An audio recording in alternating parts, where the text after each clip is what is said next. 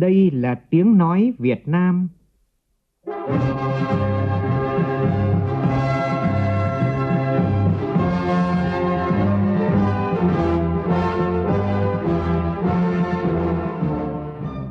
là tiếng nói Việt Nam, phát thanh từ Hà Nội, thủ đô nước Cộng hòa xã hội chủ nghĩa Việt Nam.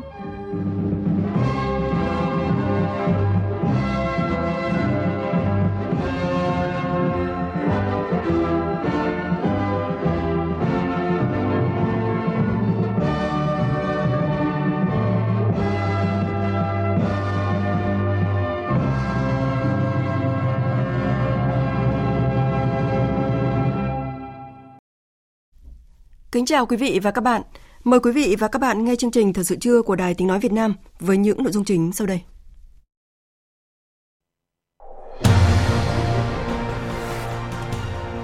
Thủ tướng Nguyễn Xuân Phúc chủ trì hội nghị về sắp xếp đổi mới, phát triển và nâng cao hiệu quả hoạt động của công ty nông lâm nghiệp.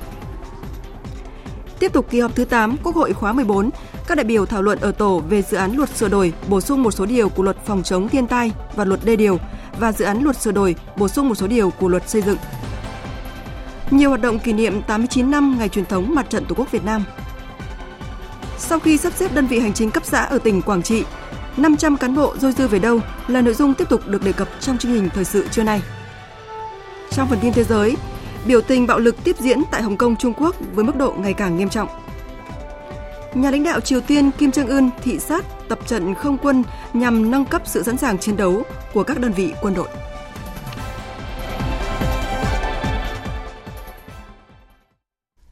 Bây giờ là nội dung chi tiết. Thưa quý vị và các bạn, sáng nay tại Hà Nội, Thủ tướng Nguyễn Xuân Phúc chủ trì hội nghị sơ kết 5 năm thực hiện nghị quyết số 30 của Bộ Chính trị và nghị quyết và Nghị định 118-2014 của Chính phủ về sắp xếp đổi mới và phát triển nâng cao hiệu quả hoạt động của công ty nông lâm nghiệp. Phát biểu tại hội nghị, Thủ tướng Nguyễn Xuân Phúc nhấn mạnh, vấn đề quan trọng và tồn động chính là đo đạc, đánh giá, xác định lại đất đai và tài sản trên đất làm cơ sở để bàn giao đất cho địa phương và chỉ đạo các địa phương phải triển khai nhanh nhiệm vụ này. Phóng viên Vũ Dũng phản ánh. Cùng chủ trì ở hội nghị có Phó Thủ tướng Vương Đình Huệ, trưởng ban chỉ đạo Trung ương về đổi mới và sắp xếp doanh nghiệp, lãnh đạo các bộ ban ngành Trung ương, các địa phương và doanh nghiệp, công ty nông lâm trường. Theo báo cáo tại hội nghị, theo 6 mô hình sắp xếp mà nghị quyết số 30 đã quy định, đến hết tháng 6 vừa rồi có 160 trong tổng số 256 công ty nông lâm nghiệp đã sắp xếp chuyển sang hoạt động theo mô hình mới. Chính phủ phấn đấu đến năm 2020 cơ bản hoàn thành việc sắp xếp này. Có nhiều công ty nông lâm nghiệp sau sắp xếp đổi mới theo mô hình cổ phần hóa và hai thành viên trở lên đã thu hút được nhiều nhà đầu tư có tiềm lực về tài chính, khoa học công nghệ, quản trị doanh nghiệp, góp phần nâng cao hiệu quả hoạt động của các công ty nông lâm nghiệp. Điển hình như Tổng công ty Lâm nghiệp Việt Nam, trước khi cổ phần hóa vốn chủ sở hữu là 2.306 tỷ đồng, sau 4 năm đã tăng lên 190%.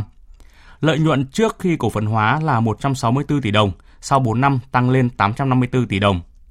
Một trong những vấn đề nhiều địa phương nêu ra tại hội nghị đó là vấn đề xác định lại thực trạng diện tích đất của các công ty nông lâm nghiệp cũng như tài sản trên đất. Đến nay vẫn còn nhiều địa phương chưa hoàn thành việc đánh giá đo đạc lại đất nông lâm trường. Thứ trưởng Bộ Tài chính Đỗ Hoàng Anh Tuấn nêu thực tế. Phía Trung ương ấy thì đã thực hiện tốt, đã đảm bảo được cái kinh phí rồi. Bây giờ thì còn lại 13 địa phương. Đấy, 13 địa phương này thì báo cáo đồng chí thì kinh phí không không khó, thì có 214 tỷ đấy. Mà trong ba địa phương này thì phải báo đồng chí 8 địa phương ấy, năm 2018 19 vượt dự toán rất lớn. Nên chúng tôi đề nghị là gì? Thì các địa phương ấy mà vượt toán toán năm 2018 19 ấy, thì cương quyết là phải bố trí đủ. Còn lại 5 địa phương mà còn khó khăn ấy thì Bộ Chính sẽ trình với Thủ tướng để đảm bảo cái kinh phí ờ, đo đạc đánh giá cái đánh giá cái tài sản trên đất và cái chi phí đo đạc lại để xử lý. Từ thực tế này, tại hội nghị, Thủ tướng Nguyễn Xuân Phúc chỉ đạo chịu làm mà chứ, mấy ông địa phương tí nữa nghe thử tại sao là không đo đẹp làm sao không đo đạc, không đánh giá làm sao mình biết phân bổ. Cái nào của nhà nước, cái nào đưa cho dân. Và cái tình trạng mà tôi xin nói, các ông chí thảo luận đây, là anh giữ đất lại, dân không có đất sản xuất, nhất là đồng bào dân tộc. Anh cứ để mãi như vậy, phát canh thu tô có không? Sử dụng kém hiệu quả như thế nào? Quan điểm như này rất rõ rồi không đo đạc mà đâu biết được. Nó thừa thiếu, nó ở vị trí nào để mà làm xử lý giải quyết. Đấy, còn bôi địa phương đấy. Với trên 1 triệu hecta đất, các công ty nông lâm nghiệp đang hiện giữ hiện nay, Thủ tướng đặt vấn đề liệu trong số diện tích đất đó có là đất trống, đất sạch hay là đất đã có chủ và cho rằng chúng ta chưa làm rõ bản chất của vấn đề này. Nếu là đất mà các tổ chức cá nhân đã sử dụng lâu năm, xây dựng nhà cửa nhưng không trái quy hoạch thì phải thu tiền sử dụng đất cho nhà nước, tránh tình trạng phát canh thu tô đất đai của nhà nước nhưng chỉ là hình thức. Tiếp tục kỳ họp thứ 8 Quốc hội khóa 14, sáng nay, các đại biểu thảo luận ở tổ về dự án luật sửa đổi bổ sung một số điều của luật phòng chống thiên tai và luật đê điều và dự án luật sửa đổi bổ sung một số điều của luật xây dựng. Phóng viên Nguyên Nhung và Kim Thanh phản ánh. Thảo luận về luật xây dựng sửa đổi, một số đại biểu cho rằng luật đã cơ bản tháo gỡ được một số vướng mắc, góp phần giảm thủ tục hành chính, thời gian, tiền bạc trong hoạt động xây dựng. Tuy nhiên, vẫn còn một số vấn đề cần sửa đổi, tiếp tục giả soát thêm về tính khả thi, tính cụ thể như phân loại cấp công trình xây dựng, xây dựng công trình cấp bách, quản lý trật tự xây dựng, quy định trách nhiệm của các chủ thể tham gia đầu tư xây dựng công trình, bổ sung chế tài để nâng cao hiệu lực, hiệu quả việc xử lý vi phạm pháp luật trong lĩnh vực xây dựng. Đại biểu Nguyễn Hồng Hải đoàn Bình Thuận cho rằng luật sửa đổi lần này cần chấm dứt được tình trạng sai phạm trong các công trình xây dựng không phép, tình trạng cơi nới các nhà trung cư, có những quy định và chế tài nghiêm khắc hơn xử lý tình trạng này. Kiến nghị sửa đổi cấp phép xây dựng đối với người dân sống trong khu vực có quy hoạch, đại biểu Nguyễn Thanh Hải nêu ý kiến. Là người dân mà sống trong cái khu quy hoạch thì bị hạn chế cái quyền sử dụng. Nhà nước thì không có cái chính sách gì hỗ trợ cái hạn chế quyền sử dụng của người dân. Chúng ta cứ quy hoạch xong, chúng ta áp đặt xong thì là người dân phải chịu thiệt thòi. Khi mà người dân có nhu cầu xây dựng sửa chữa hoặc cải tạo á, thì phải xin phép có thời hạn như quy định ở trên cái điều 94. Nhưng mà khi xin phép có thời hạn á, thì buộc á, là xây dựng là theo quy mô. Nếu mà chưa có cái cái kế hoạch sử dụng đất hoặc là sửa chữa cải tạo. Nhưng mà hết thời hạn á, thì phải chủ động đập tháo dỡ và không được bồi hoàn. Thì tôi thấy cái nội dung này thì người dân là rất là bức xúc. Đại biểu Nguyễn Tạo, đoàn Lâm Đồng cho rằng các quy định thẩm quyền quyết định đầu tư trong luật xây dựng cần đảm bảo thống nhất với luật đầu tư, luật đầu tư công và luật doanh nghiệp, luật nhà ở, luật đất đai. Đồng thời, yêu cầu có các quy định nâng cao trách nhiệm cho chủ đầu tư công trình xây dựng, trách nhiệm quản lý nhà nước của ngành xây dựng khi để xảy ra tình trạng cháy nổ, mất an toàn tại các công trình cao tầng. Trong cái luật phòng cháy chữa cháy, như thế thì nó có một cái kéo, cần ngọc là ngành công an là thẩm định. Theo tôi nghĩ là thiết kế, giám định kỹ thuật, trên cơ sở thì ngành công an chỉ giám sát theo quy định của pháp luật là theo cái quy chuẩn xây dựng của ngành xây dựng là tốt nhất tức là không có cái vừa đá bóng vừa thổi còi và hay là trong ngành xây dựng như thế thôi các công trình khác có liên quan thì ngành cuối cùng là anh xây dựng là anh phải thẩm định chuyên ngành về mặt quản lý nhà nước trên cơ sở của các cái dự án các cái đề xuất của các cơ quan thẩm định chuyên ngành chuyên gia chuyên ngành thì anh quyết định về mặt thẩm định nhà nước đối với các công trình uh, quan trọng theo đại biểu Đào Thanh Hải, đoàn Hà Nội, luật xây dựng sửa đổi chưa có cơ chế hay chính sách cụ thể nào trong việc bảo tồn phố cổ, chưa đề cập đến việc vừa cho người dân sinh sống, vừa tiếp tục bảo tồn và phát triển. Nếu thực tế ở Hà Nội, nhiều gia đình sống trong diện tích chật hẹp 4-5 mét vuông, không có ánh sáng, khu vệ sinh cũ kỹ, hệ thống thoát nước kém, không đảm bảo an toàn. Tuy nhiên, việc cải tạo gặp nhiều vướng mắc, khó khăn. Đại biểu Đào Thanh Hải đề nghị. Nếu như chúng ta xây dựng được bộ khung tiêu chuẩn và có những cái thiết kế mẫu thì tôi cho rằng người dân sẽ rất ủng hộ và chúng ta cũng có thể minh bạch trong cái việc này. Chứ hiện nay bây giờ hoàn toàn không minh bạch. Do đó là nếu như người nào có điều kiện gọi là có quan hệ thì có thể xây dựng được tốt, người nào không có thì cũng sẽ gặp khó khăn. Đấy là cái thứ nhất xung quanh cái vấn đề bảo tồn phố cổ mà Bộ luật xây dựng cần phải có một cái trách nhiệm rất lớn trong cái việc điều chỉnh để chúng ta giữ được những cái nét văn hóa của Việt Nam chúng ta. Cũng trong sáng nay, góp ý vào dự án luật sửa đổi bổ sung một số điều của luật phòng chống thiên tai và luật đê điều, các đại biểu đề nghị cần thiết bổ sung các nội dung cụ thể để công tác phòng chống hỗ trợ thiên tai được đảm bảo kịp thời, ổn định đời sống của người dân. Tuy nhiên, cũng cần quy định chặt chẽ để tránh trường hợp lạm dụng hoặc hỗ trợ không đúng đối tượng. Phóng viên Nguyên Nhung và Kim Thanh tiếp tục phản ánh.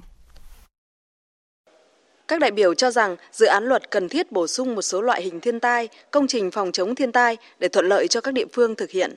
Tuy nhiên, việc bổ sung loại hình thiên tai là gió mạnh trên biển và sương mù cần có cơ sở khoa học và thực tiễn để tránh trường hợp lạm dụng hỗ trợ. Một số đại biểu không đồng tình với quy định này. Đại biểu Nguyễn Trọng Bình, đoàn Hải Phòng cho rằng Sương mù là hiện tượng hết sức bình thường, nó không phải là gì bất thường lắm. Nhưng thực ra năm nào tháng 3 tháng 4 chả chả mù. Nội dung phòng chống này thì nó có điều chỉnh các luật khác rồi. Sương mù ở trên ờ, thì trong luật giao thông nó quy định điều chỉnh rồi. Xe ô tô bắt buộc có đèn sương mù. Tốc độ đi chậm. Lúc đó thì xe ô tô đâm nhau khi trời mù nó không thể nói là do thiên tai được.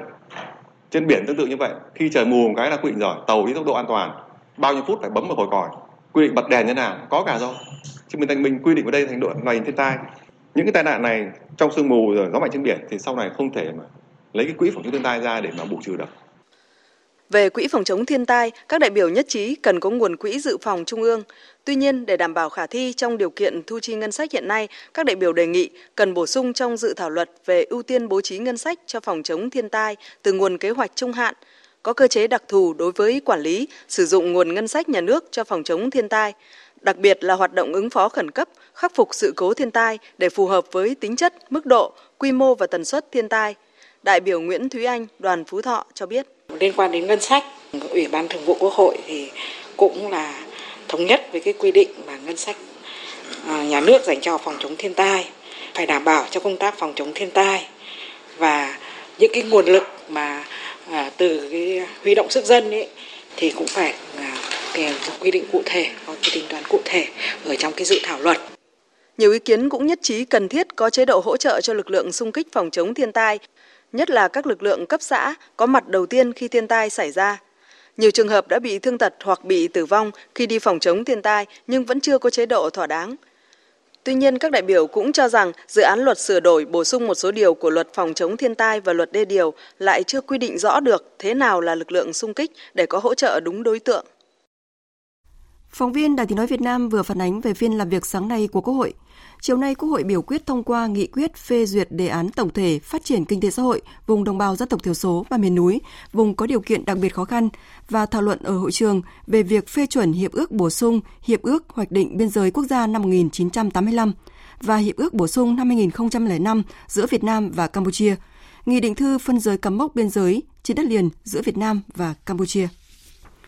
Chuyển sang các nội dung khác, ưu tiên củng cố đoàn kết ASEAN, nâng cao năng lực nội tại, tăng cường liên kết khu vực, đặc biệt là kết nối về kinh tế, giữ gìn bản sắc ASEAN, đề cao ý thức cộng đồng, gắn kết và lấy người dân làm trung tâm.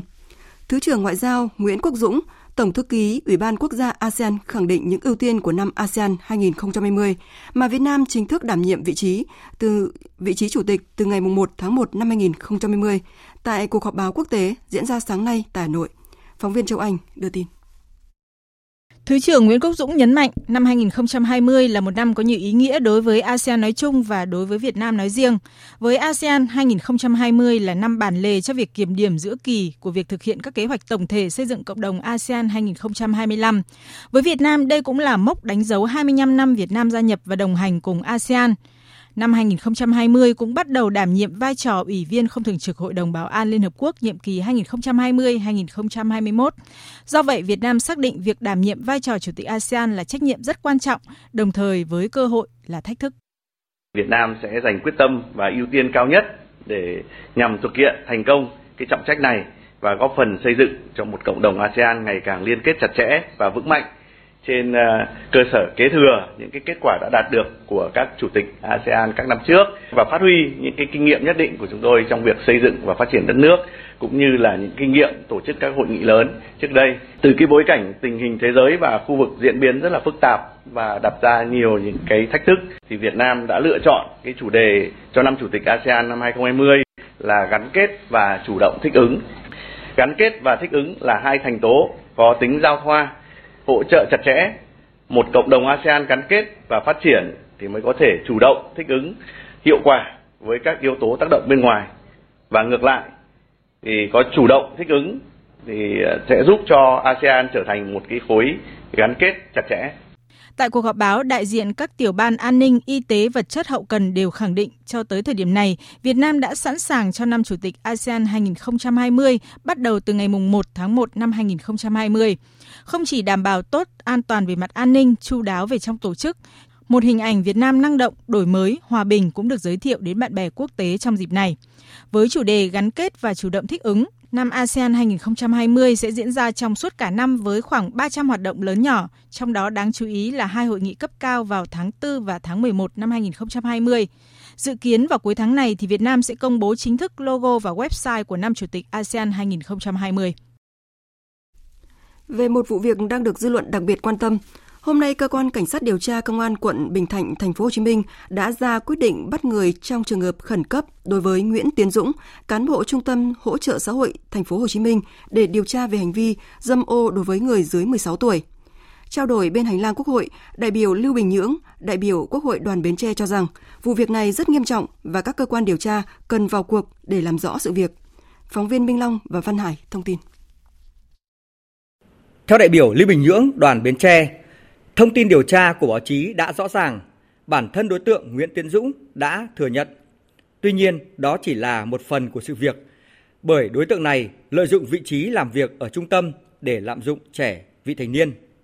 Đây là trường hợp khó dung thứ bởi nó xảy ra tại Trung tâm Hỗ trợ xã hội. Đại biểu Lê Bình Nhưỡng đoàn Bến Tre đề nghị các bộ chuyên ngành phải vào cuộc ngay để xử lý vụ việc. Có biểu hiện sơ hở trong quản lý, pháp luật phải trừng trị nghiêm mới có thể lập lại được kỷ cương. Câu chuyện này tôi cho là vô cùng nghiêm trọng và hiện nay cộng đồng mạng dư luận xã hội là cực kỳ lên án cái trường hợp này. Nhưng tôi cho rằng điều đó cũng chưa hết. Pháp luật phải vào cuộc, pháp luật phải ra tay, pháp luật phải trừng trị nghiêm thì mới có thể lấy lại được cái kỷ cương. Và đồng thời quan điểm của tôi phải rà soát tất cả các trung tâm xã hội. Nếu có cái thông tin về những vấn đề các trung tâm hỗ trợ xã hội như thế thì chúng ta cũng phải xem xét trong cái đợt này. Trước đó, tại cơ quan điều tra, đối tượng Nguyễn Tiến Dũng đã thừa nhận có hành vi sờ ngực, vùng kín của các bé gái. Cơ quan Cảnh sát điều tra Công an quận Bình Thạnh đang củng cố hồ sơ để tiến hành khởi tố bị can với đối tượng này.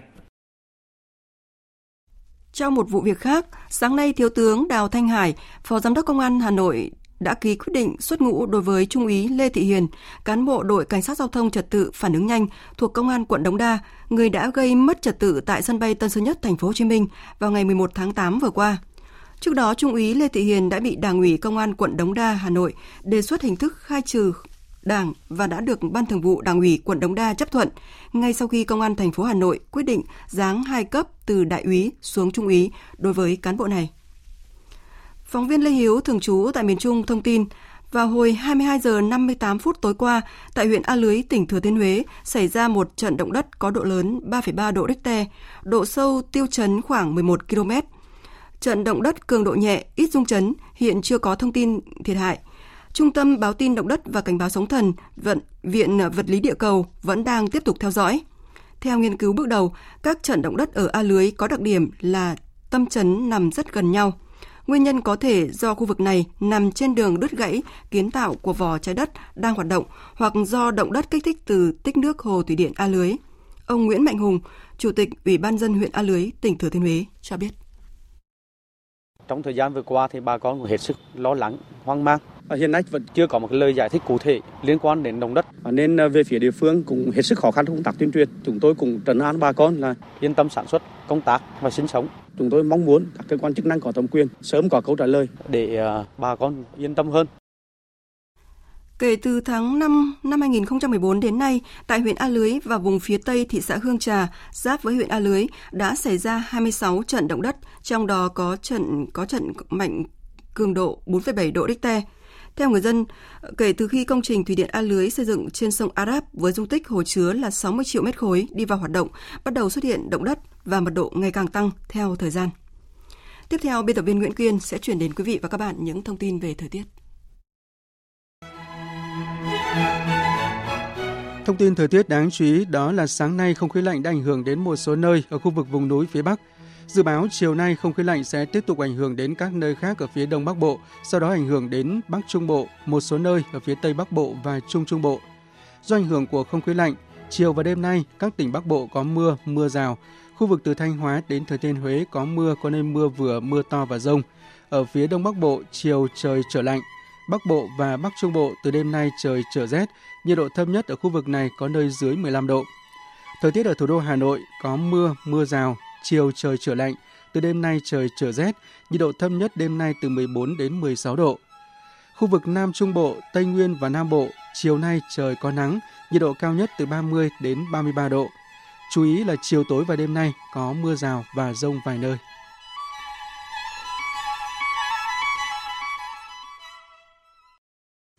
Chuyển sang phần tin thế giới.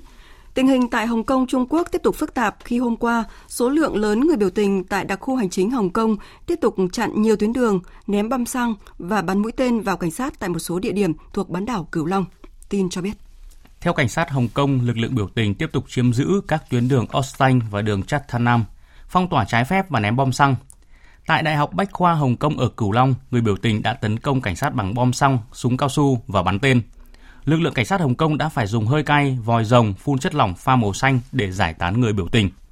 Cảnh sát khuyên cáo người dân rời xa những khu vực bị ảnh hưởng và cảnh báo những đối tượng gây rối lập tức chấm dứt mọi hành động phi pháp. Vì lý do an toàn, tất cả các trường học ở Hồng Kông, bao gồm trường mẫu giáo, tiểu học và trung học, hôm nay cho học sinh nghỉ học và chuẩn bị sẵn sàng trở lại học vào ngày mai. Sở Giáo dục Hồng Kông cũng kêu gọi những đối tượng biểu tình quá khích ngừng lập tức mọi hoạt động chống phá, để học sinh có thể tiếp tục được trở lại trường học tập bình thường, đồng thời nhắc nhở học sinh không ra đường phố và không tham gia các hoạt động trái phép. Về tình hình trên bán đảo Triều Tiên, truyền thông Triều Tiên hôm nay đưa tin nhà lãnh đạo Kim Jong Un đã lần thứ hai trong vòng 3 ngày thị sát các cuộc diễn tập không quân, thậm chí ngay cả khi Mỹ và Hàn Quốc đã quyết định hoãn cuộc tập trận không quân chung nhằm tạo điều kiện cho đàm phán phi hạt nhân hóa với Bình Nhưỡng. Theo hãng thông tấn Trung ương Triều Tiên KCNA, nhà lãnh đạo Kim Jong Un đã thị sát huấn luyện đổ bộ từ trên không của các đơn vị thuộc lực lượng không quân và phòng không của quân đội Triều Tiên. KCNA dẫn lời nhà lãnh đạo Kim Jong Un khẳng định sự cần thiết phải tiến hành diễn tập không định kỳ dưới tình huống chiến tranh thực sự giả định nhằm nâng cấp sự sẵn sàng chiến đấu của các đơn vị quân đội Triều Tiên. Trợ lý của Tổng thống Nga ông Uri Usakov tuyên bố, cho đến nay vẫn chưa có ngày chính xác tiến hành hội nghị thượng đỉnh theo định dạng Normandy về giải quyết cuộc xung đột ở miền đông Ukraine. Tuy nhiên, phía Nga hy vọng nó sẽ được tổ chức trước cuối năm nay. Tin của phóng viên Anh Tú, thường trú tại Liên bang Nga. Ngày 17 tháng 11, trả lời trong chương trình Moscow, Kremlin, Putin trên kênh truyền hình Russia 1, trợ lý của Tổng thống Nga Yuri Usakov tuyên bố rằng cho đến nay vẫn chưa có ngày chính xác cho cuộc họp theo định dạng Normandy, nhưng phía Nga hy vọng nó sẽ được tổ chức trước cuối năm nay. Theo ông Usakov, trong năm nay sẽ hoàn toàn có cơ hội để tiến hành hội nghị này, nhưng ông chưa thể nêu ngày cụ thể vì tất cả vẫn đang được thảo luận. Trước đó, Ukraine, Đức và Pháp đã xác nhận tham gia cuộc họp của các nhà lãnh đạo của bốn quốc gia, Họ cũng nêu một ngày cụ thể, đó là ngày 9 tháng 12. Tại hội nghị thượng đỉnh này, lãnh đạo của bốn nước gồm Ukraine, Nga, Pháp và Đức sẽ thảo luận các phương án khác nhau để giải quyết cuộc xung đột quân sự kéo dài ở Donbass, Ukraine. Theo quan điểm của Nga, thì Kiev vẫn còn rất nhiều công việc chuẩn bị cho hội nghị thượng đỉnh bộ tứ Normandy. Đồng thời, thư ký báo chí của Tổng thống Nga luôn nhấn mạnh rằng nhà lãnh đạo Nga không từ chối bất kỳ cuộc họp nào, nhưng lưu ý công việc chuẩn bị cần được hoàn thành. Tổng thống Iran Hassan Rouhani cho biết Iran sẽ không cho phép xảy ra tình trạng mất an ninh trong bối cảnh bạo loạn bùng phát sau hai ngày biểu tình phản đối tăng giá xăng ở nước này. Tin cho biết. Phát biểu tại phiên họp nội các, ông Rouhani cho rằng biểu tình là quyền của người dân, nhưng biểu tình thì khác với bạo loạn. Chúng ta không cho phép xảy ra mất an ninh xã hội. Ông Rouhani cũng bảo vệ việc tăng giá xăng, cho rằng điều này sẽ giúp tăng ngân sách dành cho phúc lợi xã hội và khẳng định các giải pháp khác ít có hiệu quả hơn. Tổng thống cho biết, mục đích của chính phủ trong chương trình hỗ trợ đời sống người dân là nhằm giúp các gia đình có thu nhập thấp và trung bình đang chịu ảnh hưởng bởi các lệnh cấm vận kinh tế. Theo ông Rouhani, để đạt được mục đích này, chính phủ phải tăng thuế, tăng xuất khẩu dầu mỏ hoặc giảm trợ cấp và quay lại hỗ trợ cho những người thực sự cần thiết.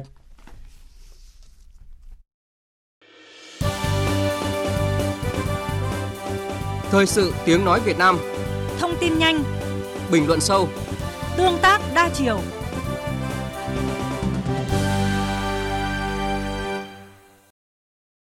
Thưa quý vị, thưa các bạn, trong chương trình thời sự trước, Đài Tiếng Nói Việt Nam đã phát bài 1 của loạt bài Quảng Trị, sắp xếp đơn vị hành chính cấp xã, gần 500 cán bộ dôi dư về đâu, của nhóm phóng viên Đình Thiệu và Thanh Hiếu, thường trú tại miền Trung. Gần một nửa trong số gần 500 cán bộ dôi dư sau khi sắp xếp là những người hoạt động không chuyên trách sẽ nghỉ việc. Cần có chính sách như thế nào đối với những người trong diện dôi dư này? Đây cũng là nội dung kết thúc loạt bài này. Mời quý vị và các bạn cùng nghe. Theo đề án sắp xếp đơn vị hành chính cấp xã giai đoạn 2019-2021, tỉnh Quảng Trị tiến hành sắp xếp 24 xã thị trấn. Sau khi sắp xếp, tỉnh Quảng Trị còn 125 xã, giảm 16 xã so với hiện tại. Số lượng cán bộ công chức được bố trí tại các xã thị trấn sau khi sắp xếp là 354 người.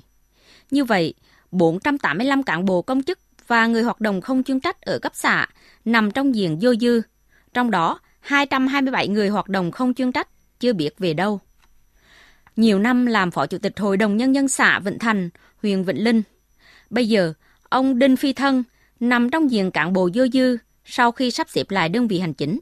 Là cán bộ đảng viên, ông Thân đồng tình và sẵn sàng chấp nhận sự phân công của tổ chức. Nói vậy, nhưng bản thân ông và nhiều cán bộ khác, đặc biệt là người hoạt động không chuyên trách, ai cũng lo lắng.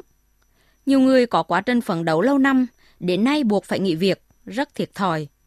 Ông Đinh Phi Thân đề nghị cần có chế độ chính sách hỗ trợ thích đáng đối với những cán bộ này. Chủ trương sắp nhập với trách nhiệm đảng viên cơ bản là đồng tình công tác cán bộ thì phải chấp hành cái sự phân công sắp xếp của tổ chức chỉ có trắng trở là trắng trở khi mình phải nghỉ hoặc là những đồng chí phải nghỉ một số đồng chí quá trình phấn đấu thì cũng nhiều. Tuy nhiên khi sát nhập thì một số đồng chí vô dư ra thì nghĩ sẽ gặp khó khăn. Cần có những cái chính sách của đảng nhà nước quan tâm đội ngũ cán bộ này. Giải quyết thế nào đối với cán bộ vô dư? Ông Hồ Ngọc An giám đốc sở nội vụ tỉnh Quảng Trị cho biết các xã sau khi sắp xếp áp dụng số lượng cán bộ công chức cấp xã quy định đối với xã loại 2, mỗi xã 10 cán bộ và 11 công chức. Để sắp xếp bố trí cán bộ, công chức, người hoạt động không chuyên trách dư dư, tỉnh Quảng Trị sẽ bố trí các chức danh như bí thư đảng ủy riêng và chủ tịch hội đồng nhân dân riêng, tăng thêm cấp phó bí thư, hội đồng nhân dân và ủy ban nhân dân đối với xã mới và thực hiện lộ trình giảm dần trong 5 năm. Theo ông Hồ Ngọc An, Giám đốc Sở Nội vụ tỉnh Quảng Trị, số cán bộ công chức còn lại sẽ tiếp nhận để bố trí tại các xã thị trấn mới thành lập và các xã thị trấn khác trên địa bàn huyện, tuyển dụng cán bộ và công chức cấp huyện, thực hiện tinh giảm biên chế và giải quyết chế độ thôi việc theo quy định. Chúng ta sẽ tuyển dụng vào các cái công chức còn thiếu ở cái các cái xã đó nếu còn thiếu hoặc các xã trên địa bàn thì cái này có tính toán một bước đã làm việc cụ thể với từng huyện và đối với từng cấp xã và tính toán cân đối trong cái đội ngũ của toàn huyện cũng như là toàn tỉnh có thể có điều động và tuyển dụng cả công chức cấp xã thành cấp huyện cũng như cấp tỉnh nếu như các đồng chí ở dưới đủ điều kiện tiêu chuẩn. Ông Nguyễn Văn Hùng, Bí thư tỉnh ủy, Chủ tịch Hội đồng Nhân dân tỉnh Quảng Trị cho rằng mục tiêu việc sắp xếp là tinh gọn bộ máy. Để giải quyết những cán bộ thuộc diện vô dư, tỉnh sẽ có hướng dẫn cụ thể. Đối với cán bộ không chuyên trách, theo địa bàn cấp thôn, phải thực hiện chế độ kiêm nhiệm, chỉ giữ đúng 3 chức danh định biên có chế độ phụ cấp, các chức danh khác khuyến khích kiêm nhiệm. Ông Nguyễn Văn Hùng khẳng định, đối với cán bộ công chức cấp xã có trình độ đại học, đạt chuẩn về mặt chuyên môn, đủ tiêu chí, có thời gian công tác đã lâu ở cấp xã, biên chế cấp huyện đang còn thiếu, có nhu cầu, cần tuyển dụng thì điều động bố trí làm việc tại các phòng ban của huyện, giải quyết áp lực cán bộ tồn đồng cho cấp xã. Bộ máy dôi dư thì phải xử lý thế nào? cái dự kiến thực hiện chính sách cán bộ là quan điểm rất rõ ràng không vắt chân bỏ vỏ sử dụng cán bộ nó phải đảm bảo đúng cái chế độ chính sách trong trường hợp những đồng chí sau khi sắp xếp mà không còn nữa không còn các vị trí để bố trí thì phải thực hiện cái chế độ nghỉ và có chế độ chính sách tiền hành của nhà nước ban hành. Thưa quý vị và các bạn, chủ động sắp xếp các đơn vị hành chính cấp huyện và cấp xã là chủ trương đúng đắn, xuất phát từ yêu cầu cấp bách của cuộc sống tỉnh Quảng Trị đã và đang thực hiện đề án sắp xếp lại 24 đơn vị hành chính cấp xã, giảm 16 xã so với hiện tại. Hàng trăm cán bộ, người hoạt động không chuyên trách phải nghỉ việc, ảnh hưởng không nhỏ đến đời sống và nảy sinh những tâm tư, lo lắng. Vì vậy, cần phải có chế độ chính sách thỏa đáng đối với những trường hợp này. Quý vị và các bạn đang nghe chương trình Thời sự trưa của Đài Tiếng Nói Việt Nam. Chương trình tiếp tục với những nội dung.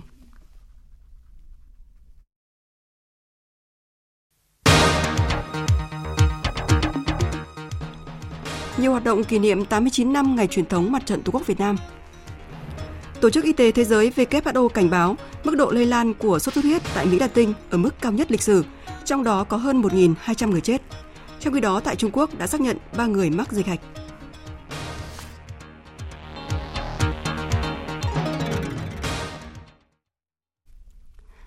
Sáng nay tại Hà Nội diễn ra lễ khai mạc Đại hội đại biểu toàn quốc lần thứ 6, nhiệm kỳ 2019-2024, Hội Văn học nghệ thuật các dân tộc thiểu số Việt Nam. Dự đại hội có Phó Thủ tướng Vũ Đức Đam và đại diện Ban tuyên giáo Trung ương, đại diện Bộ Nội vụ, đại diện khối các cơ quan trung ương, Liên hiệp các hội văn học nghệ thuật Việt Nam, các bộ ngành trung ương. Tin của phóng viên Quốc Khánh. Hiện nay, Hội Văn học nghệ thuật các dân tộc thiểu số Việt Nam có hơn 1.000 hội viên gồm 35 dân tộc trong tổng số 54 dân tộc có hội viên.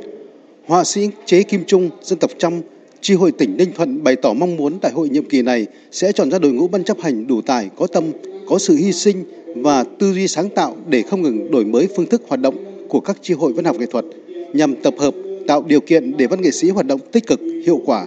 Mong mỏi Đảng và Nhà nước quan tâm đặc biệt tới ờ, lực lượng văn nghệ sĩ là người dân tộc thiểu số và đặc biệt là những ờ, văn nghệ sĩ mà ở các tỉnh ờ, vùng sâu vùng xa có những cái ờ, điều kiện tài chính rồi về những hoạt động nghề nghiệp để cho các anh em họa sĩ có thuận lợi trong quá trình sáng tác và tạo ra những cái tác phẩm mới. Tại đại hội lần này, Ban Bí thư đã có nhiều chỉ thị hướng dẫn về tiêu chuẩn, cơ chế lựa chọn, bố trí cán bộ, lãnh đạo, quản lý lĩnh vực văn hóa, văn học nghệ thuật. Bộ Nội vụ và Đảng đoàn Liên hiệp các hội văn học nghệ thuật Việt Nam cũng đã hướng dẫn chỉ đạo sát sao công tác đại hội nhiệm kỳ 2019-2024 của Hội Văn học nghệ thuật các dân tộc thiểu số Việt Nam. Phát biểu chỉ đạo đại hội, Phó Thủ tướng Vũ Đức Đam thay mặt Đảng, Nhà nước biểu dương và đánh giá cao vai trò rất quan trọng của đội ngũ văn nghệ sĩ các dân tộc thiểu số trong thời gian qua đã góp phần rất quan trọng trong nền văn học nghệ thuật nước nhà, Phó Thủ tướng Vũ Đức Đam nhấn mạnh. Sự nghiệp xây dựng và phát triển văn hóa, văn học nghệ thuật của các dân tộc thiểu số không chỉ là nhiệm vụ riêng và trực tiếp của đồng bào các dân tộc và những người hoạt động sáng tạo văn hóa mà là nhiệm vụ trách nhiệm chung của Đảng, Nhà nước và toàn thể nhân dân. Tôi xin đề nghị các cấp ủy Đảng, các ban bộ ngành, đoàn thể, các địa phương, các hội văn học nghệ thuật trung ương và địa phương cần chủ động phối hợp và tạo điều kiện thuận lợi nhất dành sự quan tâm và cả nguồn lực xứng đáng cần thiết để hoạt động văn học nghệ thuật hoạt động văn hóa đúng với phương châm phát triển kinh tế là trung tâm xây dựng đảng là then chốt và văn hóa là nền tảng tinh thần Thưa quý vị, thưa các bạn, hôm nay kỷ niệm 89 năm ngày truyền thống mặt trận Tổ quốc Việt Nam. Nhân dịp này, lãnh đạo nhà nước đã cùng chung vui dự ngày hội đại đoàn kết các dân tộc tại các địa phương. Hôm qua, Chủ tịch Quốc hội Nguyễn Thị Kim Ngân tham dự với người dân ấp Sóc Trà Bê, xã Thanh Sơn, huyện Trà Cú, tỉnh Trà Vinh. Thủ tướng Nguyễn Xuân Phúc dự ngày hội đại đoàn kết toàn dân tộc tại nơi cư trú ở phường Điện Biên, quận Ba Đình, thành phố Hà Nội. Ủy viên Bộ Chính trị, Bí thư Trung ương Đảng, trưởng ban tổ chức Trung ương Phạm Minh Chính dự ngày hội đại đoàn kết toàn dân tộc tại khu dân cư ấp Trà Ban 2, xã Châu Hưng A, huyện Vĩnh Lợi, tỉnh Bạc Liêu. Thưa quý vị, khu phố 7, phường 11, quận Bình Thạnh, thành phố Hồ Chí Minh từng là một điểm nóng với cái tên Sở Thùng, là nơi giang hồ tứ xứ tụ tập về trú ngụ. Cuộc sống nghèo khó, vất vưởng, kéo theo bao tệ nạn như ma túy, cờ bạc, trộm cướp, thanh toán lẫn nhau. Vậy mà giờ đây, khu phố 7 đã trở thành một điểm sáng của phường 11 và cả quận Bình Thạnh trong phong trào toàn dân đoàn kết xây dựng nông thôn mới, đô thị văn minh. Bài viết sau đây của phóng viên Ngọc Xuân, thường trú tại thành phố Hồ Chí Minh, ghi nhận những khởi sắc đang chuyển biến từng ngày ở nơi từng được xem là vùng đất giữ năm xưa. Sở Thùng là xóm nhà thuộc đường Phan Văn Trị, phường 11, quận Bình Thạnh, tiếp giáp với quận Gò Vấp, thành phố Hồ Chí Minh. Từ những năm 60 của thế kỷ trước, đây là vùng đất quang du, có nhiều ao hồ, đầm lầy, nơi tiếp nhận rác từ khắp nơi đưa về. Trước năm 1975, mỗi ngày có hàng chục chiếc thùng phân từ nhà vệ sinh của các căn cứ lính Mỹ được đưa tới đây. Thế là cái tên Sở Thùng ra đời từ đó. Những người dân cứu cựu ở Sở Thùng vẫn chưa thể quên vô vàng khó khăn, sự phức tạp ở khu vực này mấy chục năm về trước, cái nghèo và tệ nạn bủa dây. Những lớp người lớn lên với nghề rác ít nhiều bị ảnh hưởng bởi môi trường sống, dướng vào tệ nạn xã hội khi tuổi đời còn rất trẻ. Nhiều gia đình con cái hư hỏng, nghiện ma túy, tu tội vì dấn theo nghề đâm thuê chém mướn, môi giới mại dâm và mua bán cái chết trắng. Một phụ nữ kể rằng bà đã sống ở đây từ khi còn nhỏ, khi đó mọi thứ bấp bênh, thiếu thốn trăm bề, Ngày xưa mình ở là khu bãi rác của Sở Vệ sinh Đô Thành, nó tập trung về đây nó đổ. Rồi sau giải phóng thì người dân đỡ hơn nhiều. Ngày xưa uống nước giếng không mà, điện á, thì câu một hộ gì đó là xài 9 10 giờ cứ mỗi nhà cái đồng hồ. Trước giải phóng cái vừa Gia Trang mà đóng cửa cái không có gạo à. Bây giờ thì cũng thấy là có một sự thay đổi tích cực. Đối với người dân sở thùng, diện mạo nơi này giờ đã thực sự thay đổi. Năm 2019 có 130 hộ được khu phố hỗ trợ thủ tục dây hơn 3 tỷ 300 triệu đồng, 22 con em hộ nghèo cận nghèo được nhận học bổng trị giá gần 40 triệu đồng. Ban công tác mặt trận khu phố cũng đứng ra thực hiện các đợt bán hàng bình ổn giá, tổ chức bữa ăn dinh dưỡng và tặng quà cho các hộ dân tộc thiểu số khuyết tật neo đơn. Bà Đinh Thị Thùy Trang, 52 tuổi, làm nghề bán da chai, nuôi bốn đứa cháu mồ côi ăn học, đã được phường hỗ trợ 50 triệu đồng xây nhà tình thương. Bà Trang xúc động khi nhắc đến tình cảm của chính quyền và bà con trong khu phố trên ủy ban có giúp đỡ. Nhiều khi nói sớm là hoàn cảnh khổ cái thiếu trước không sau rồi ta cũng đến giúp đỡ. Ví dụ ờ, bệnh hoạn người ta cho tiền để mà lo thuốc men. Còn ờ, đóng tiền trường á là có đứa cháu út á sơ nhà thờ giúp đỡ hai ba tháng thì lãnh được triệu mấy. Gu khố á, thì là mấy cháu mà lúc trước nó đi học á là có lãnh tiền học bổng á để đi học. Khu sở thùng năm xưa bây giờ đường xá không những đẹp mà còn thông thoáng, các con hẻm được trải nhựa tráng xi măng, khu nghĩa địa đất hoang trước kia giờ thành nhà cửa trường học, nạn buôn bán hút chích ma túy mại dâm gần như không còn. Bà con trong khu phố đều quan tâm chia sẻ giúp đỡ lẫn nhau, chung tay góp sức cùng chính quyền nâng cấp hạ tầng cơ sở. Bà Nguyễn Thu Hiền, Chủ tịch Ủy ban nhân dân phường 11 quận Bình Thạnh, thành phố Hồ Chí Minh cho biết.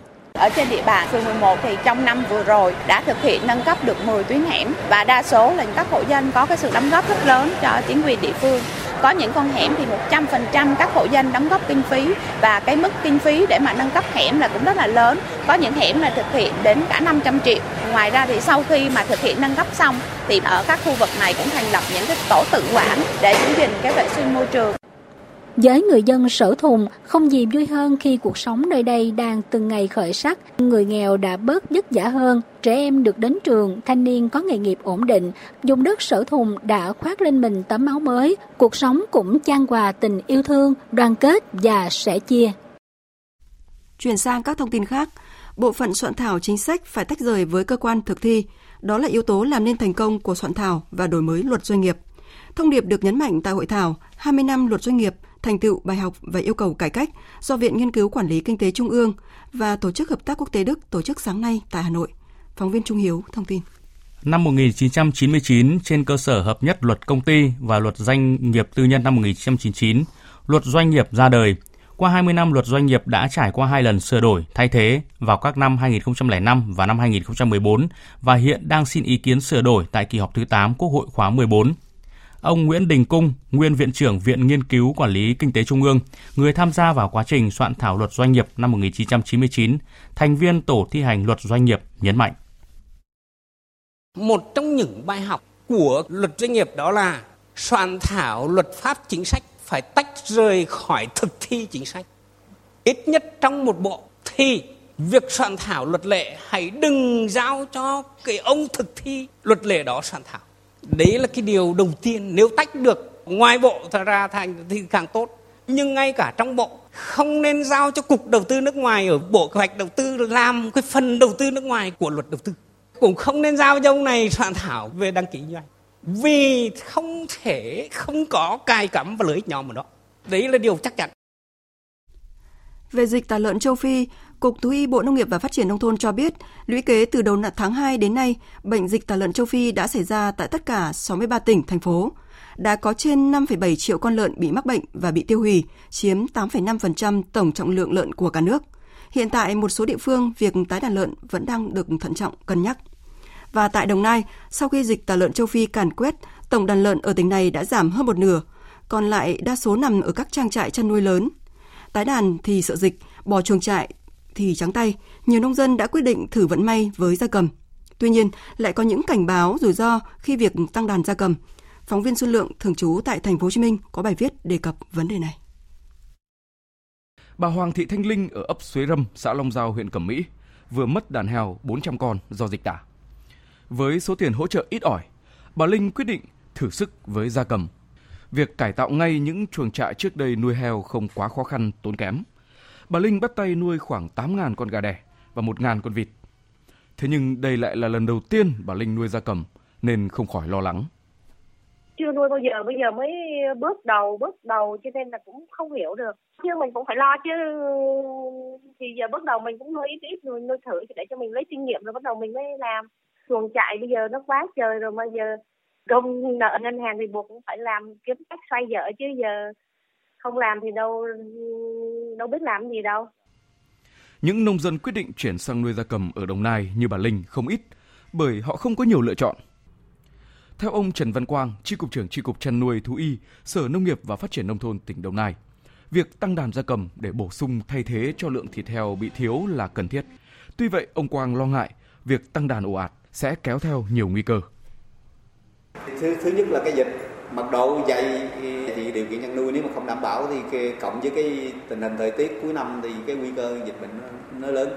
Cái thứ hai nữa là à, nếu mà tất cả đều đổ xô đi nuôi gà nuôi vịt á, thì có thể là nó liên quan đến cái cung cầu. Có thể là cái thịt heo rất ít thì cái nhu cầu gà nó tăng lên nhưng nó tăng ở mức độ nào đó thôi chứ đâu phải là đâu phải là người ta có thể thay thế gà hoàn toàn. Nhận định về tình hình tăng đàn gia cầm, ông Nguyễn Văn Ngọc, Phó Chủ tịch Hiệp hội chăn nuôi gia cầm Đông Nam Bộ nhận xét. Đúng ra là Bộ Nông nghiệp hàng năm ấy phải có kế hoạch nên là nuôi bao nhiêu thì đủ cung cấp. Không từ xưa giờ mình làm là có bao giờ mà có một cái cơ quan bộ ngành nào mà làm cái kế hoạch đâu từ cái người chăn nuôi và cái doanh nghiệp ấy tự điều chỉnh muốn nuôi bao nhiêu nuôi muốn thả bao nhiêu thả rồi là ế thì tự người ta tự giảm nó không có cái, cái định hướng không có cái bảo hộ chẳng cần bảo hộ về tiền nhưng mà bảo hộ về vấn đề kế hoạch thôi trong khi dịch tả heo châu Phi vẫn chưa hết, thì vấn đề tăng đàn gia cầm ồ ạt lại đối mặt với nhiều rủi ro. Điều đó cho thấy ngành chăn nuôi vẫn còn rất nhiều thách thức nếu không sớm có các giải pháp hiệu quả căn cơ. Và chịu thiệt thòi nhất, không ai khác, vẫn chính là người nông dân. Trong lĩnh vực bảo vệ động vật hoang dã, Ủy ban nhân dân tỉnh Lâm Đồng vừa ra quyết định xử phạt vi phạm hành chính đối với ông Lê Thanh Sang, tạm trú ở phường Phú Đồng Thiên Vương, phường 8, thành phố Đà Lạt với số tiền 660 triệu đồng vì mua bán trái phép ba cá thể kỳ đà vân. Kỳ đà vân có tên khoa học là Veranus bengalensis, phân bố rộng rãi ở các nước Đông Nam Á, trong đó có Việt Nam.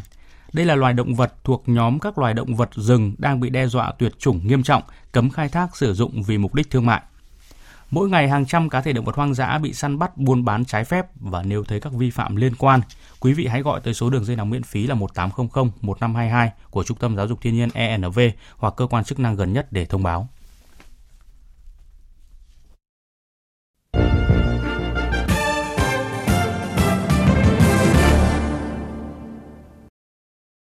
Chương trình tiếp tục với một số thông tin quốc tế. Tổng thống Belarus Alexander Lukashenko khẳng định Belarus sẽ không ký lộ trình hội nhập với Nga nếu nó đi ngược lại với hiến pháp hay đe dọa chủ quyền của nước này. Ông Lukashenko đồng thời nhắc lại lập trường quan điểm mà Thủ tướng Belarus đưa ra trước đó cho rằng nếu các vấn đề chính liên quan đến nguồn cung hydrocarbon, việc tiếp cận thị trường cho hàng hóa của Belarus hay việc loại bỏ các rào cản không được giải quyết thì sẽ không thể đi tới ký kết lộ trình hội nhập.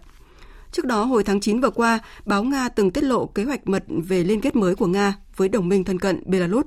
Hai bên có kế hoạch thành lập một liên minh kinh tế vào năm 2022. Tòa án quân sự Ai Cập vừa tuyên án tử hình đối với một tay súng người Libya liên quan đến vụ tấn công đẫm máu nhằm vào lực lượng an ninh Ai Cập vào năm 2017. Phóng viên Thế Nguyễn, thường trú tại Ai Cập, đưa tin.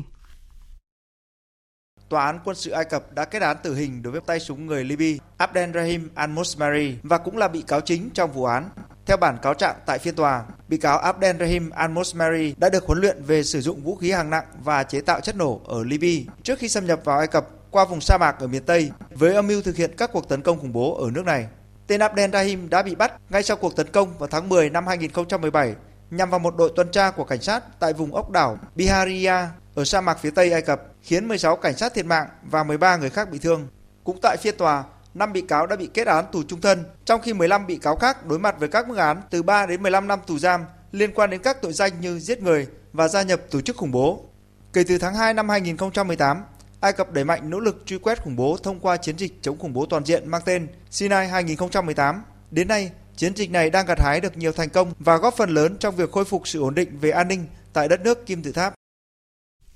Sáng sớm nay, theo giờ Mỹ, một xe buýt đã đâm vào một xe kéo trên đường cao tốc ở phía tây thành phố Charlottesville, bang Virginia của Mỹ, làm ít nhất 19 người bị thương phải nhập viện. Người phát ngôn cảnh sát bang cho biết sương mù dày đặc và đường đóng băng là nguyên nhân xảy ra vụ việc. Theo cảnh sát, người lái xe kéo đã mất kiểm soát khiến chiếc xe bán tải chở bưu phẩm bị lật.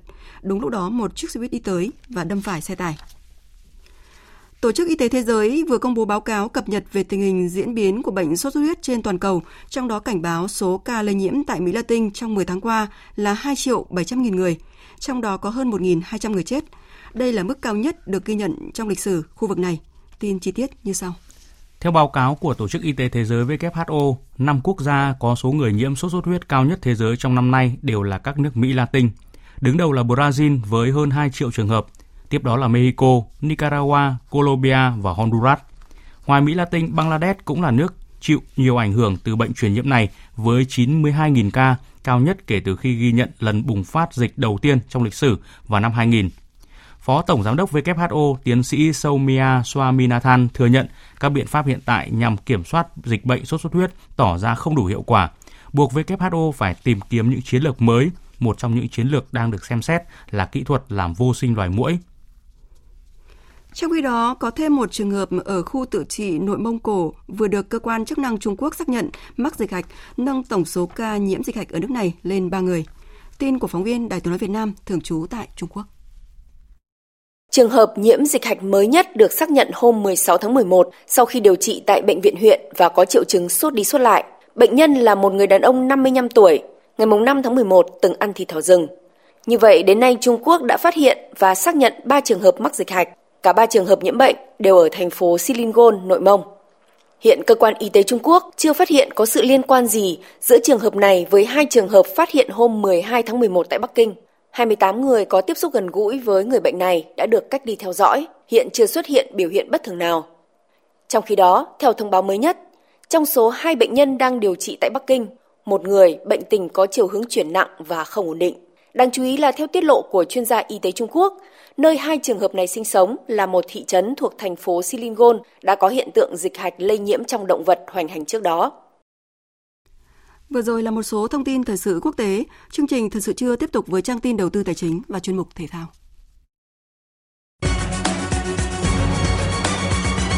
Trang tin đầu tư tài chính. Thưa quý vị và các bạn, cuối giờ sáng nay tại thành phố Hồ Chí Minh, công ty vàng bạc đá quý Sài Gòn niêm yết giá vàng SJC mua vào ở mức 41 triệu 280 000 đồng một lượng và bán ra là 41 triệu 500 000 đồng một lượng. Tại Hà Nội, công ty trách nhiệm hữu hạn vàng bạc đá quý Bảo Tín Minh Châu niêm yết giá vàng rồng Thăng Long mua vào là 41 triệu 310 000 đồng và bán ra là 41 triệu 760 000 đồng một lượng. Trên thị trường tiền tệ hôm nay, Ngân hàng Nhà nước công bố tỷ giá trung tâm của đồng Việt Nam với đô la Mỹ ở mức 23.140 đồng đổi 1 đô la Mỹ.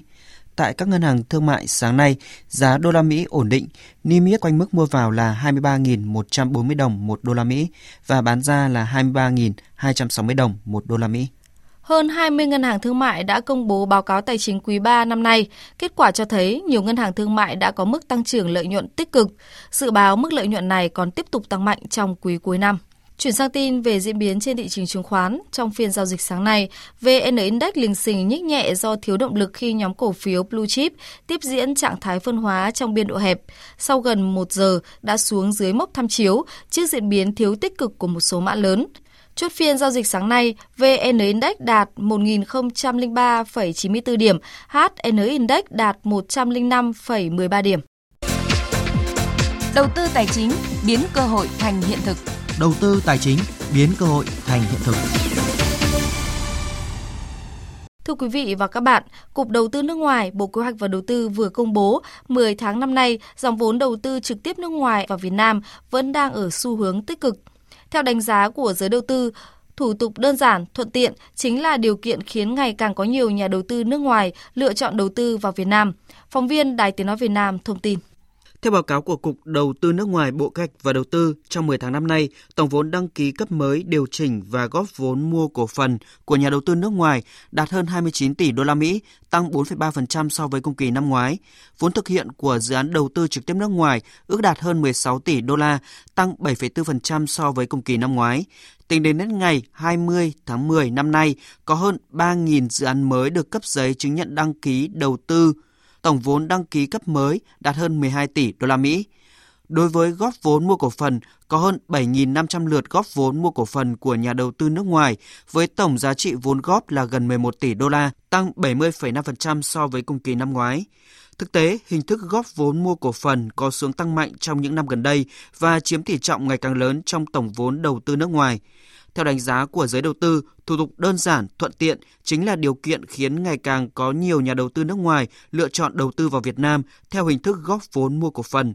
Tuy nhiên, với diễn biến mới của dòng chảy vốn đầu tư nước ngoài vào Việt Nam, ông Vũ Tiến Lộc, Chủ tịch Phòng Thương mại và Công nghiệp Việt Nam cho rằng Thời gian vừa rồi thì ờ, năng suất của chúng ta không cao và chúng ta không kết nối được khu vực đầu tư nước ngoài. Có một cái lý do rất là quan trọng là cái khả năng hấp thụ công nghệ của doanh nghiệp Việt Nam thấp và trình độ quản trị của doanh nghiệp Việt Nam thấp.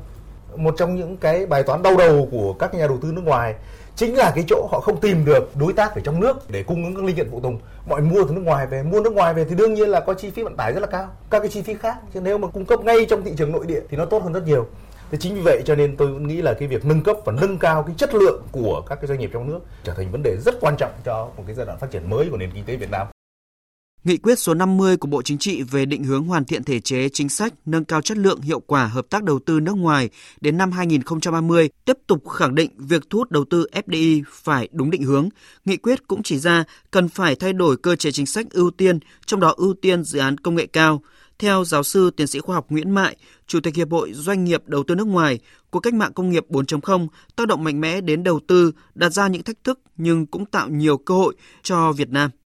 Chúng ta hiện nay là rất coi trọng cái cách mạng công nghiệp 4.0 cho nên những cái công nghệ mà tương lai như IoT, rồi thì là thực tế ảo, rồi big data là những cái mà chúng ta cần rất nhiều cái bên ngoài. Thứ hai là những cái mà hiện nay chúng ta đang làm thì phải nâng cao cái chất lượng lên. Kể cả trong các khu công nghiệp, công nghệ cao cho đến các dịch vụ cao cấp. Và chúng ta coi trọng cái đào tạo bồi dưỡng và nghiên cứu phát triển là những cái lĩnh vực mà chúng ta cần làm.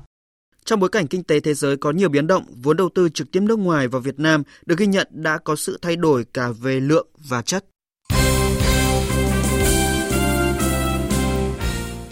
Thưa quý vị và các bạn, vào lúc 20 giờ tối mai, 19 tháng 11, đội tuyển bóng đá Việt Nam sẽ có cuộc so tài với đội tuyển Thái Lan thuộc lượt trận thứ 5 của bảng G vòng loại World Cup 2022 khu vực châu Á. Phát biểu trong cuộc họp báo trước trận đấu, huấn luyện viên Nishino của Thái Lan thừa nhận có áp lực khi đối đầu với tuyển Việt Nam ở sân Mỹ Đình và cho rằng bóng đá Việt Nam đã có những tiến bộ vượt bậc trong thời gian gần đây.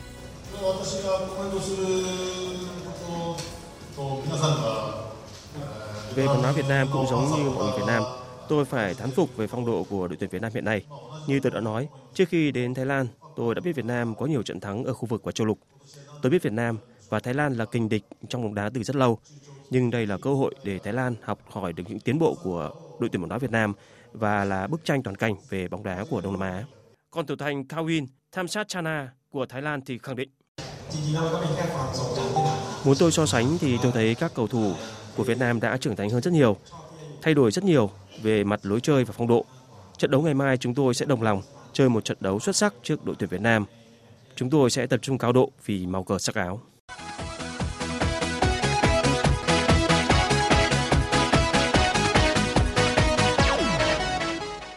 Chiều qua ngày 17 tháng 11, đội tuyển U22 Việt Nam hòa U22 Myanmar 22 trong trận giao hữu lần cuối cùng tại sân PVF trước khi lên đường tham dự SEA Games 2019. Đây là bước chạy đà tâm lý thuận lợi cho các cầu thủ trẻ Việt Nam bước vào chiến dịch săn huy chương vàng tại SEA Games 2019. Theo kế hoạch, đội tuyển U22 Việt Nam sẽ di chuyển vào thành phố Hồ Chí Minh trong ngày hôm nay, ngày 18 tháng 11, tập luyện trên mặt sân cỏ nhân tạo và thích nghi với điều kiện khí hậu khá tương đồng với Philippines. Kết thúc trận đấu với Thái Lan ở vòng loại World Cup 2022, huấn luyện viên Park Hang-seo cùng các cầu thủ U22 đang khoác áo đội tuyển Việt Nam sẽ bay vào thành phố Hồ Chí Minh vào ngày 20 tháng 11 để hội quân cùng đội. Ngày 22 tháng 11, toàn đội sẽ bay sang Philippines chuẩn bị cho trận mở màn bảng B SEA Games 2019 với tuyển U22 Brunei vào ngày 25 tháng 11. Hôm nay, giải Futsal HD Bank Cúp Quốc gia 2019 do Đài Tiếng Nói Việt Nam phối hợp với Liên đoàn bóng đá Việt Nam tổ chức sẽ khai mạc tại Nghệ An. Giải đấu được chia làm hai giai đoạn – vòng loại và vòng chung kết.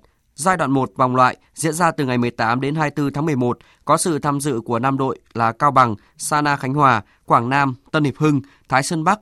Giai đoạn 2 vòng chung kết được tổ chức từ ngày 26 tháng 11 đến ngày 30 tháng 11 là cuộc đua của 8 đội, trong đó có 5 đội có thứ hạng từ 1 đến 5 của giải Futsal HD Bank vô địch quốc gia 2019, gồm Thái Sơn Nam, Sahako, Savines Sanatech Khánh Hòa, Cadichan Sài Gòn FC, Đà Nẵng và 3 đội vượt qua vòng loại. 8 đội sẽ bốc thăm chia thành 4 cặp thi đấu, Các đội thắng sẽ thi đấu bán kết, chung kết để xếp hạng từ 1 đến 4, các đội thua thi đấu để xếp hạng từ 5 đến 8. Các trận đấu của giải Futsal HD Bank Cúp Quốc gia sẽ được tường thuật trực tiếp trên các kênh truyền hình thể thao như VTC3, VTC8, Việt Nam Sony và các kênh trực tuyến của VFF. Đêm qua và dạng sáng nay ngày 18 tháng 11 diễn ra lượt đấu cuối tại các bảng A, B, H vòng loại Euro 2020. Đương kim vô địch châu Âu Bồ Đào Nha đã trở thành đội bóng thứ 17 có vé đi dự vòng chung kết. Bruno Fernandes mở tỷ số cho đội khách ở phút 39, còn Ronaldo người ấn định chiến thắng 2-0 cho Bồ Đào Nha ở phút 86. Ở trận đấu còn lại của bảng B, Serbia hòa Ukraine 2-2. Với những kết quả này, Bồ Đào Nha tiếp bước Ukraine giành vé tham dự vòng chung kết. Sau trận đấu, huấn luyện viên Fernando Santos của Bồ Đào Nha chia sẻ. Có người đánh giá chúng tôi vẫn là ứng cử viên ở châu Âu và tôi thích điều đó. Thực tế, Bồ Đào Nha vẫn là đội bóng có chất lượng và không dễ bị đánh bại. Bồ Đào Nha có tất cả các điều kiện để cạnh tranh tốt tại giải vô địch châu Âu. Tôi còn nhớ hồi chúng tôi đến Euro 2016, tôi cũng đã nói Bồ Đào Nha là ứng viên và nhiều người nghĩ tôi điên rồ. Nhưng sau đó thì chúng tôi đã là nhà vô địch.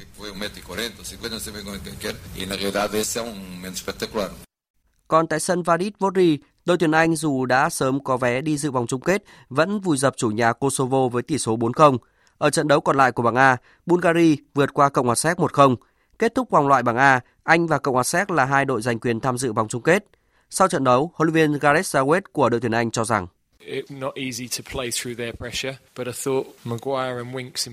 Thật khó để áp đặt được lối chơi lên họ, nhưng tôi cho rằng Harry Maguire và đặc biệt là Halloween đã chơi rất tỉnh táo và giúp chúng tôi giải quyết được vấn đề. Sau đó, chúng tôi đã kiểm soát tốt thế trận và trận đấu diễn ra thuận lợi. Những trận đấu như thế này là rất tốt cho chúng tôi.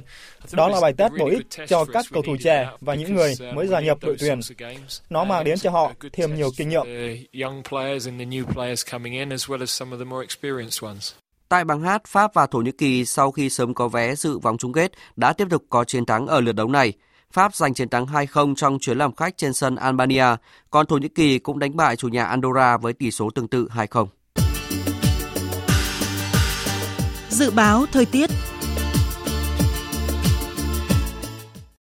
Phía Tây Bắc Bộ nhiều mây có mưa, mưa rào rải rác, gió nhẹ, đêm trời rét, nhiệt độ từ 15 đến 27 độ. Riêng Lai Châu, Điện Biên cao nhất hôm nay từ 27 đến 30 độ, có nơi trên 30 độ. Phía Đông Bắc Bộ nhiều mây có mưa và mưa rào, gió Đông Bắc cấp 3, vùng ven biển cấp 3, cấp 4, chiều trời trở lạnh, đêm trở rét, nhiệt độ từ 15 đến 25 độ, có nơi dưới 15 độ. Khu vực từ Thanh Hóa đến Thừa Thiên Huế, chiều có mây, có mưa rào và rông vài nơi, chiều tối và đêm nhiều mây có mưa, có nơi mưa vừa, mưa to và rông. Từ chiều tối và đêm nay có gió bắc đến tây bắc cấp 3, vùng ven biển cấp 3, cấp 4, nhiệt độ từ 16 đến 29 độ, có nơi cao nhất trên 29 độ. Khu vực ven biển từ Đà Nẵng đến Bình Thuận có mây, chiều nắng, đêm có mưa rào và rông vài nơi, gió đông bắc cấp 2, cấp 3, nhiệt độ từ 23 đến 31 độ. Tây Nguyên có mây, chiều nắng, chiều tối và đêm có mưa rào và rông vài nơi, gió đông bắc đến đông cấp 2, cấp 3, nhiệt độ từ 18 đến 30 độ, có nơi trên 30 độ. Khu vực Nam Bộ có mây, chiều nắng, chiều tối và đêm có mưa rào và rông vài nơi, gió đông bắc cấp 2, cấp 3, nhiệt độ từ 23 đến 33 độ, có nơi trên 33 độ. Khu vực Hà Nội nhiều mây có mưa và mưa rào, gió đông bắc cấp 3, chiều trời trở lạnh, từ đêm nay trời trở rét, nhiệt độ từ 16 đến 25 độ. Tin dự báo thời tiết biển, Bắc Vịnh Bắc Bộ, Nam Vịnh Bắc Bộ, khu vực Bắc Biển Đông và khu vực quần đảo Hoàng Sa thuộc thành phố Đà Nẵng có mưa, mưa rào rải rác và có nơi có rông. Tầm nhìn xa trên 10 km, giảm xuống 4 đến 10 km trong mưa. Gió Đông Bắc mạnh dần lên cấp 6, có lúc cấp 7, giật cấp 8, biển động mạnh. Vùng biển từ Quảng Trị đến Quảng Ngãi, vùng biển từ Bình Định đến Ninh Thuận, khu vực Nam Biển Đông và khu vực quần đảo Trường Sa thuộc tỉnh Khánh Hòa có mưa, mưa rào rải rác và có nơi có rông ở ven bờ. Tầm nhìn xa trên 10 km, giảm xuống 4 đến 10 km trong mưa, gió Đông Bắc cấp 4, cấp 5.